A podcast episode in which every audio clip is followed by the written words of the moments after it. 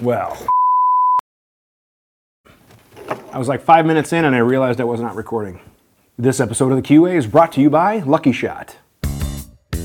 It is the end of the month, which means it is time for the QA. Thank you guys very much for spending a few minutes of your day checking out this episode of the QA. The QA is the show where I answer your questions. My name is Dave Tim from Guns and Tactics. Check us out online, social media, www.gunsandtactics.com. We do news, articles, how to's, a resource for all of our videos, stuff like that. So it's a great resource. I like to check it out daily, but I'm a little biased. The QA.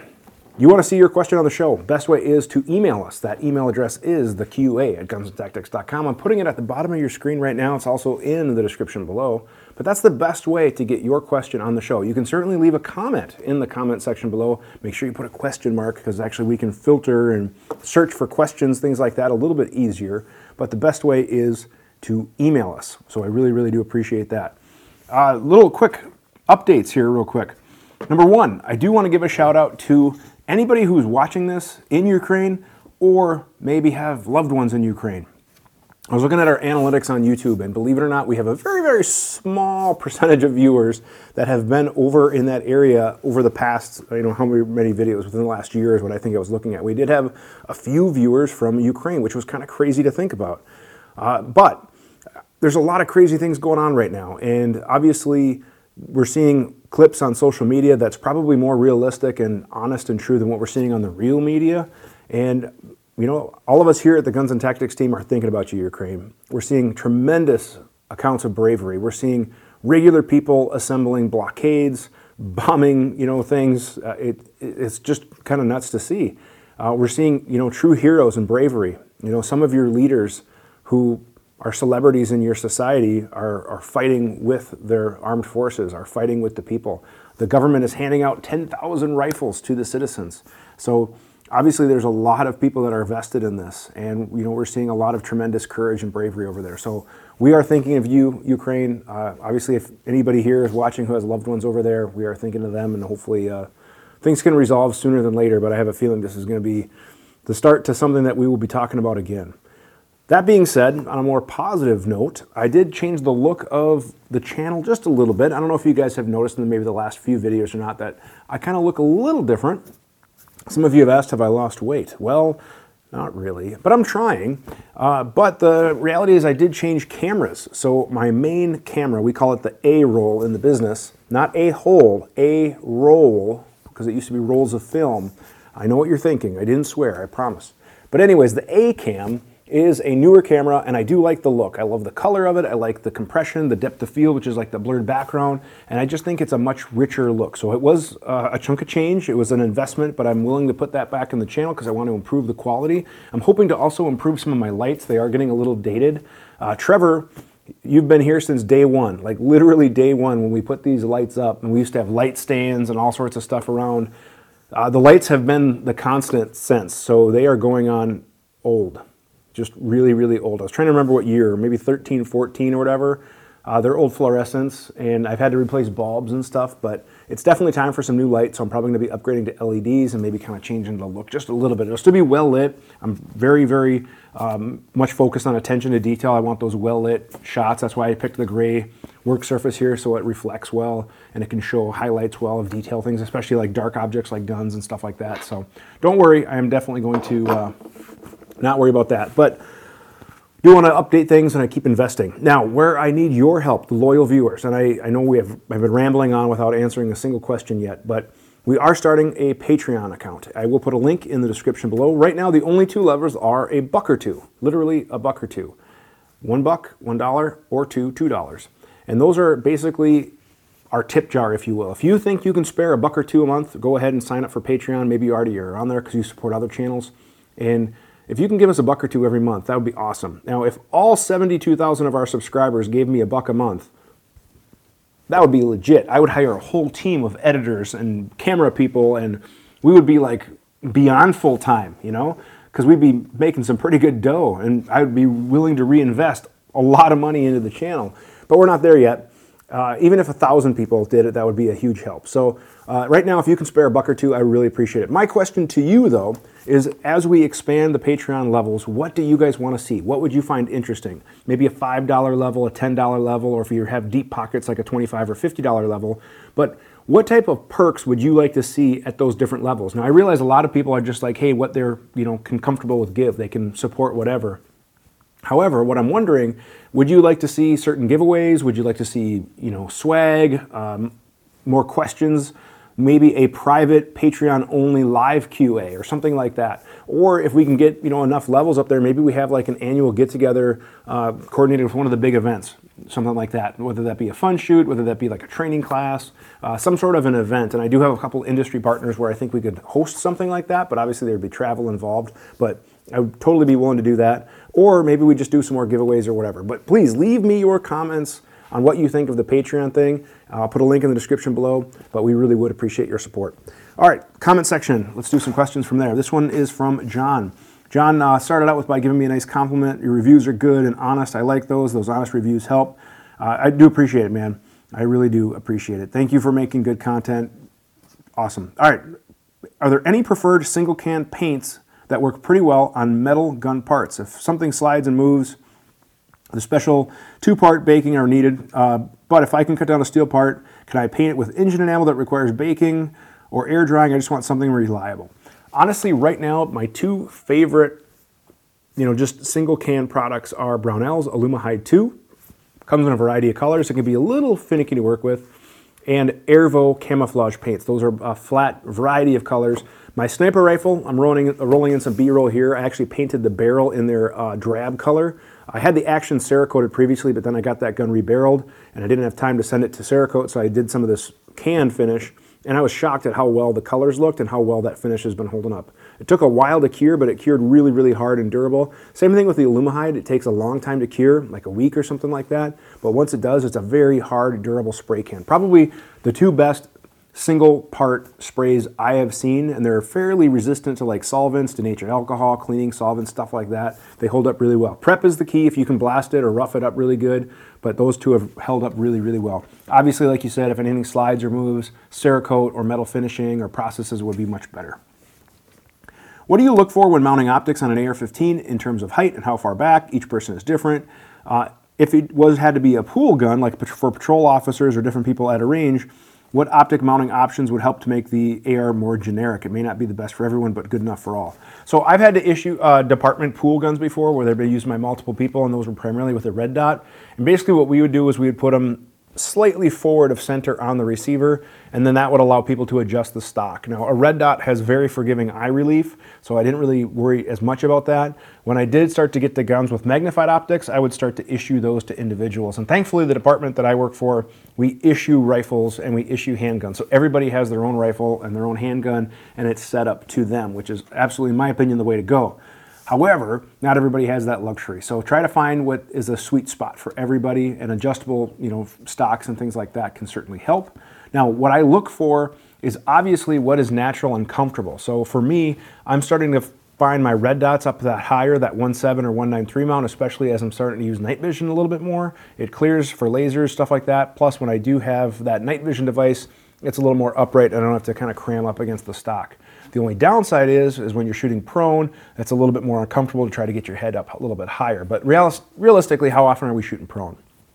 But that being said, I'm more likely to probably shoot prone or supported or something like that with a magnified optic. So for the magnified optics, I generally like the traditional 1.5 height or 1.7 height, uh, like my LPVOs, 1 to 4s, 1 to 6s, 1 to 8s, 1 to 10s. And believe me, guys, I have some cool reviews coming up. I have a hot new 1 to 10 that's on the market. I believe I'm going to be one of the first to get a video out on that. It should be hopefully in the next few weeks, but it looks really, really nice, and I'm not talking about the Vortex.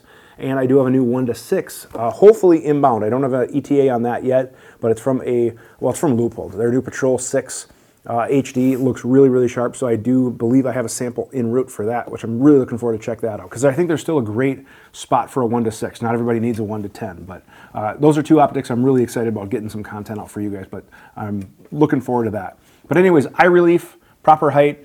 Uh, you know, generally those are the things I'm going to be looking for as far as height and uh, offset or how far it is away from my eyes. That eye relief and what everything kind of lines up. So I'd set up my stock, my furniture, everything like that, and then basically I have my eyes closed, I bring the gun up, open my eyes, and the optics should be right there. If not, I can make adjustments.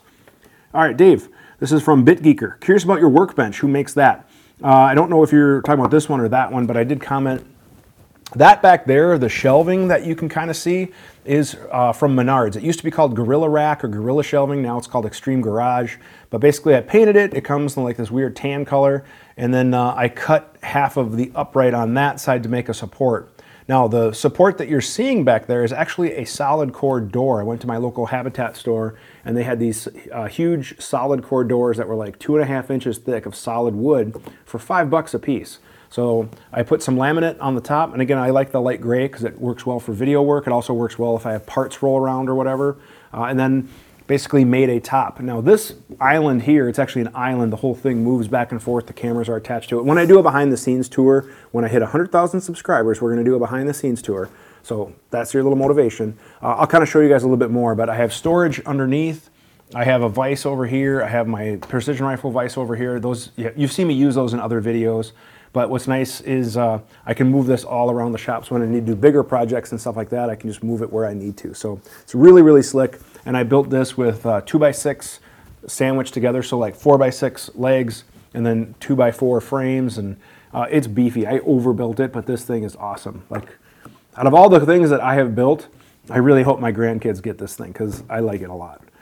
So I'll do maybe some more content on that, like I said, with uh, when it comes to you know, time for uh, behind the scenes tour. What is my favorite handgun speed loader, AR speed loader, or do they not make sense, or dry lube for SMG mags? Uh, generally, dry lube for SMG mags, I'm going to use something like Eezox, and I'm just going to use that as a surface protectant. I'm not really looking at for a lube.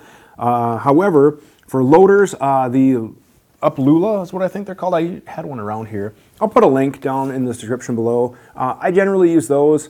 However, most of the time I'm at the range, I just grab a handful of ammo and I just start. My thumbs have calluses on them from loading so many mags, but for a lot of people, those uh, UpLULAs work really, really well. Now, I would like to get one of those fancy bench ones where you stick your mag in, you have the big, you know, hopper of ammo, and it just like push a button. They're like four or five hundred bucks, but I'm probably going to bite the bullet and check those out. But I've heard mixed reviews, so maybe I'll see if I can get one and do a review on it, see if they're worth it. But I think it'd be just awesome for me to plug in a mag, hit the go button, and be done.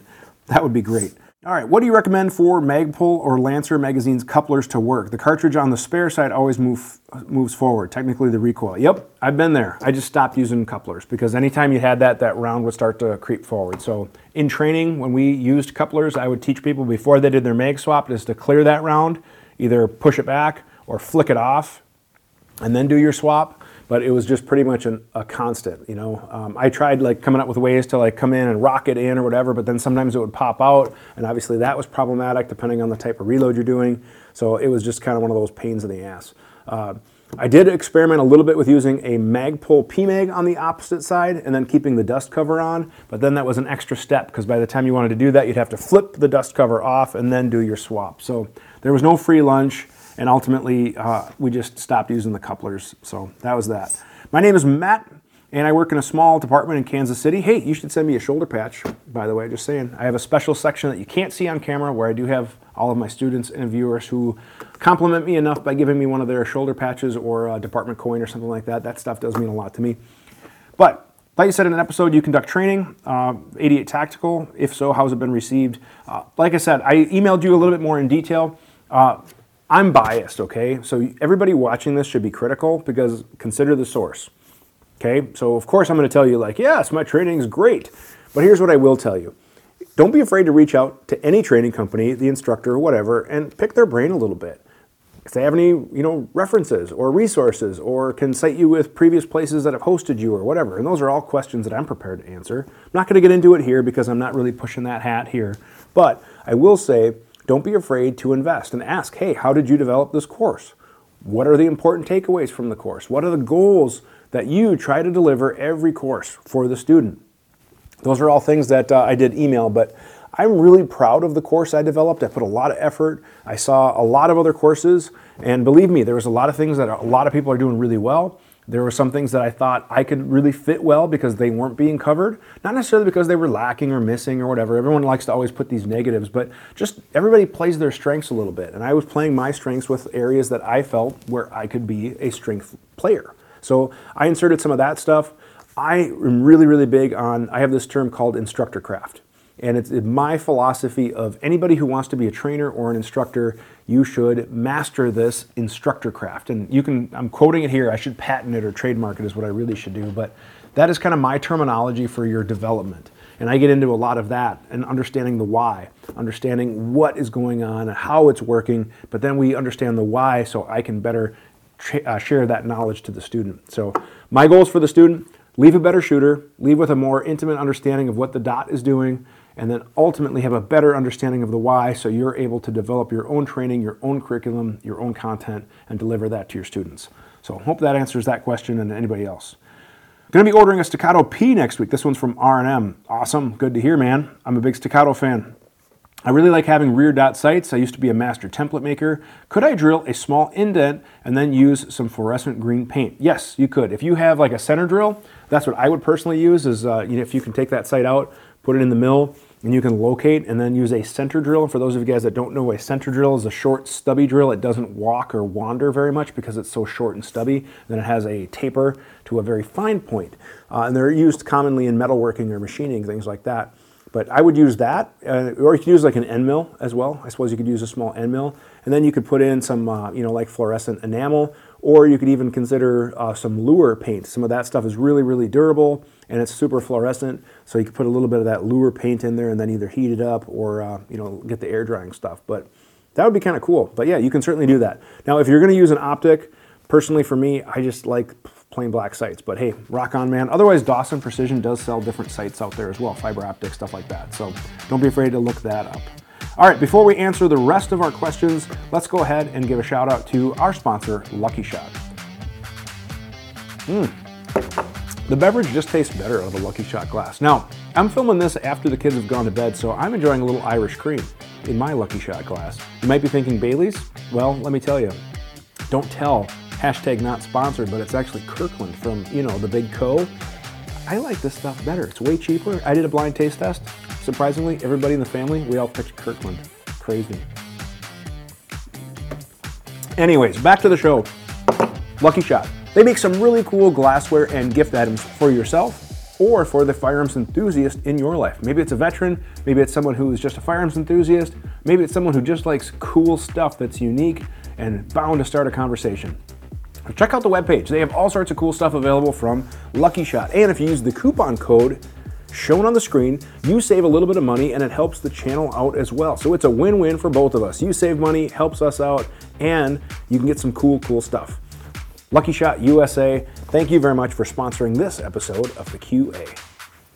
All right, right back to it. This one is from Jason. Dave, I stumbled across your videos and I'm a brand new handgun shooter. I purchased my very first handgun. Awesome, good for you, but you didn't tell me which one. Um, let me know which one. And I'm not gonna lie, I'm a little nervous. What are some recommendations for a brand new handgun owner who is taking more of an interest into protecting his family? Any advice for a noob like me would be appreciated. Well, first things first, man. Uh, I want to do some more content, kind of on you know new handgun basics 101. Now, I realize a lot of people who are watching this that may not appeal to them, but there are like 5.4 million new gun owners in the last year, and I just want to make content for them to help them out and welcome them into our community, just like you, Jason. So I do appreciate that. Number one don't be afraid to get good quality training. If you can find some local shooting clubs or ranges and do a little bit of diligence, kind of like when I was alluding to before, don't be afraid to reach out to the instructor.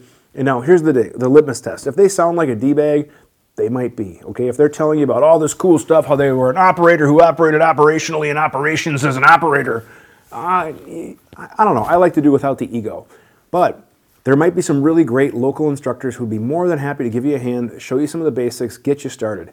Uh, don't be afraid to look for an intro course. I know everybody says, "Oh, I don't need intro. I'm I'm advanced." Yeah, okay. Do you know how many people I had show up to my fundamentals course who were thinking, "Yeah, I'm just here because I had nothing else better to do," or "I'm here because my buddy had nothing," uh, blah blah blah, and they couldn't hit the target very well at all past 10 yards. So don't be afraid to go to an intro course or a fundamental course, and don't be afraid to just ask questions. You can email me You can email other instructors or whatever, but don't be afraid to ask. Everybody was new. There's no dumb questions, man. Don't be afraid.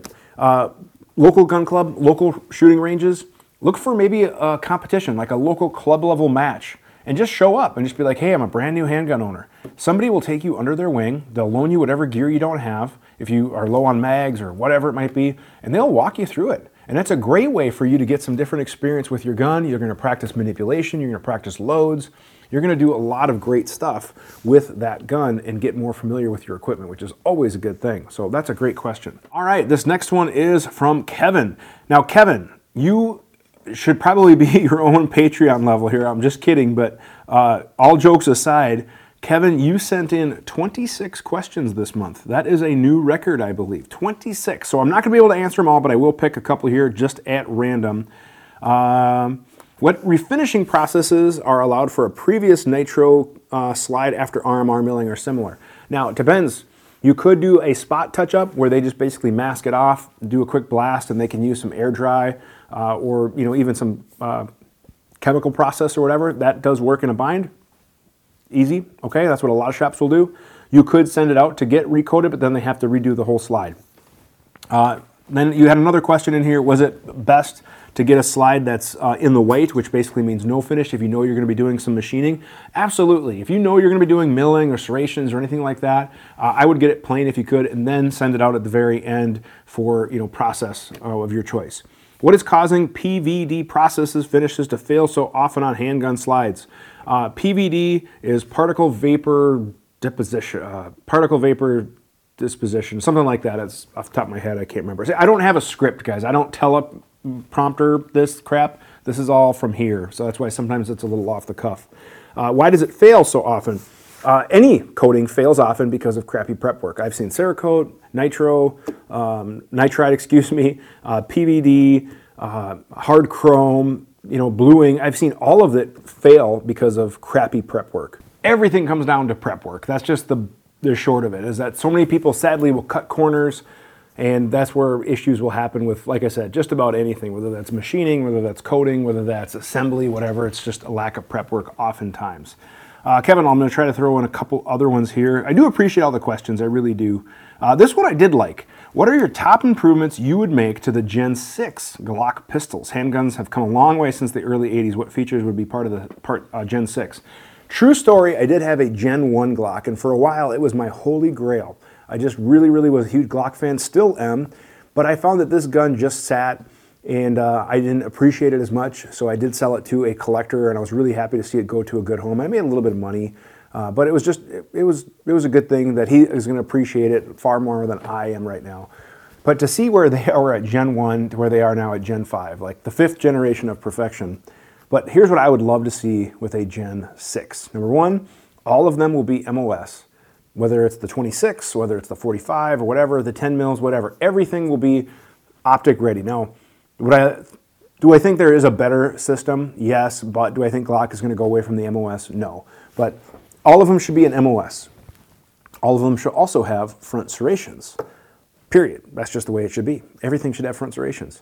Now, as far as the frames go, I would love to see a smaller, more reduced frame. I still, you know, there's still something about a grip reduction Glock that does feel really good. So they already did a great thing with the Gen 5 of getting rid of the finger grooves. Uh, but I think just maybe curving it up just a little bit, maintaining that angle so you still have the mag compatibility, but if you could reduce it a little bit and then add, you know, the instead of the panels just on the back, it would almost kind of add a 360. Now, call me crazy, call me crazy, but what I think would be really cool is if they came out with a Gen 6 Smooth Edition with no texturing on the grip whatsoever. It's just smooth as a baby's bottom, as they say. Why would anybody want that? Well, number one, they could sell grip tape or rubber tape or whatever that could be contoured to that. So if you want to buy skateboard tape, rubberized tape or whatever, it would stick really, really well to that smooth grip. It would also then give the stipplers something to work with. I know, I know, Glock doesn't want to, you know, have people modifying their gun with a soldering pencil. So that's why I'm saying that they could do the grip tape, rubber tape idea, but it would give the stipplers something to really, really enjoy as well. Uh, other things I would change is I would undercut the trigger guard a little bit more. I would like to see that a little bit higher, a little bit more radius, a little bit more forward of a cut. Uh, as far as the rail, uh, you asked about like Picatinny versus the Glock rail, and another one of your questions. I really don't have a problem with the Glock rail. It works, uh, you know. But if they switched to a 1913, great, that would be just fine. But there's so many light companies that make Glock compatible lights that I don't see them switching. So, and that's obviously uh, pretty low on my list. I would like to see some grip enhancements, some slide enhancements. Recoil spring, uh, I think we could do a little bit with the recoil spring still, a little bit. We've made a lot of progress with the Gen 4 and now the Gen 5. Trigger, uh, I thought the Gen 5 was a nice upgrade. If they can improve the trigger press just a little bit more on the Gen 6, a factory flat face trigger would be awesome. Like, seriously, Glock, a factory flat face trigger that actually breaks at the 90. Make it happen. Please, please, please make it happen. And uh, obviously, maybe a little bit more of a beaver tail, kind of like almost like what the 43 brought. It has a little bit more of a beaver tail than the traditional one, so I'd like to see that. So those are some of the things just off the top of my head. Uh, some other questions that you uh, brought. What things can be done to properly explain firearms recoil and the proper methods to address recoil to students in a factually correct manner? And then um, you kind of shared about you know using a vector calculus and all this other stuff. But uh, yes, I realize a lot of instructors probably spew things, but the reality is we have to overcome energy. And recoil is the result of the energy of the round and that energy doing something. Now, if it's a bolt action gun, that energy is just pushing the gun back. If it's a semi automatic gun, it's obviously moving the slide. If it's a semi automatic rifle, it's moving the action, things like that. So we talk about, at least I talk about, what that energy is doing and what it wants to do. It's kind of like water, it takes the path of least resistance in a way.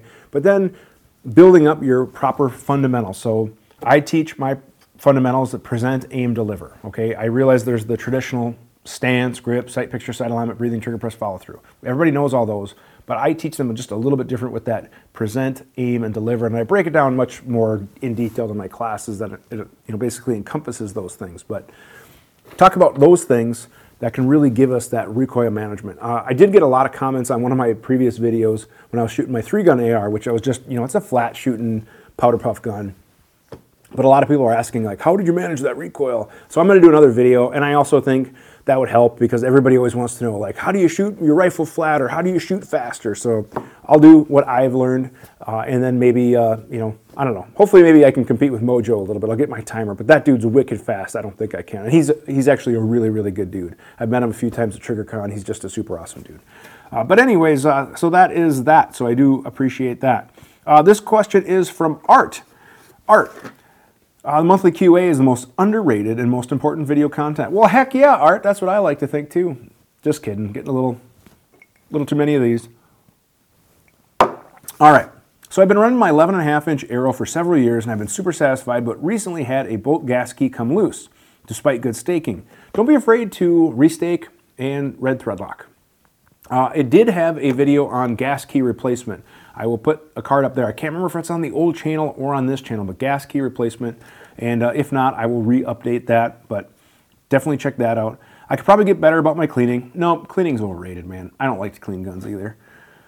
I'd rather not spend 800 on a new upper, but I just don't know if $250 worth of parts for a piston conversion kit is worth it. So here's the thing. Back in the day, I would have said I'm kind of over pistons. Now, those that know me and have known me for a while know that I actually worked for a piston rifle company. I not only drank the Kool-Aid, but I shared the Kool-Aid of the piston gun. Then that piston started to have its issues, and I kind of fell out of love with the piston and went back to DI. Uh, just because I saw value, you know, they were more expensive, proprietary parts. If that company went out of business, for example, you'd have to, you know, get these proprietary parts. Could you go into any gun store and get these proprietary parts in case you lost one or got, one got damaged or anything like that? There was weight and there was wear issues, things like that. Now there were some benefits that I still will argue piston guns rock. Short barrel rifles, suppressed, suppressed short guns, all do really well with a piston gun. Obviously, there are reliable piston guns, HK, LMT, Barrett. You know, so there are some really, really good. The other one that I really want to check out, um, LWRC is another good one. But I am I'm going to probably check out a long stroke piston system from Primary Weapons Systems. Now, I was using short stroke before. There is a difference. So I'm actually looking forward to checking out a piston gun again. I'm probably going to get something with a shorter barrel that I'll run suppressed, uh, just so I think that's where you can really kind of get a feel for the gun, how much gas you're getting in the face, how reliable is it when you add a suppressor, things like that. So, not going to lie, I'm actually kind of looking forward to checking one out. However, here's what I would say. If you're going to go piston, go all in and get a complete piston gun. Uh, I, I would be very skeptical of doing a kit just because you're trying to retro fit stuff and not everything might go together.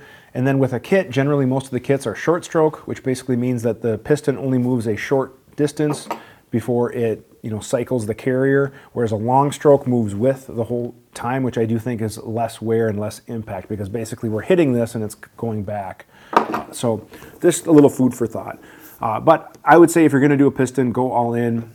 Primary weapon systems, I've been hearing really good things about from some people I trust, so I think I'm going to check one out for myself. Uh, that, I believe, will do it for all of the questions. Yeah, I think that is all of them, which is great. We had a, a wonderful month. I always really do appreciate you guys sending in sending in your stuff. We do give away a prize again. Thanks to Lucky Shot for supplying the prize. You guys, again, check out their webpage, use the coupon code to save yourself a little bit of money. I'm going to put the rules up if you have won previously or if you're not going to follow the rules.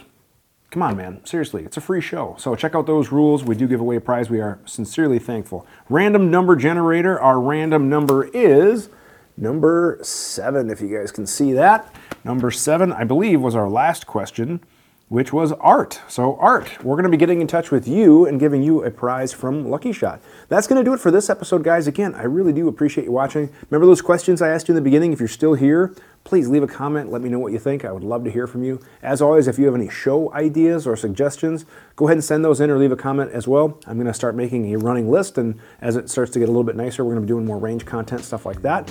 And I want to get more episodes that you guys want to see.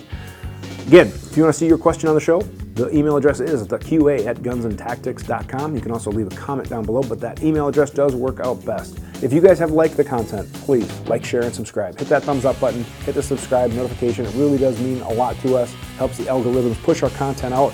And please tell your friends about the channel so that they can like, share, and subscribe as well. Thank you guys very much for watching, and have a great day.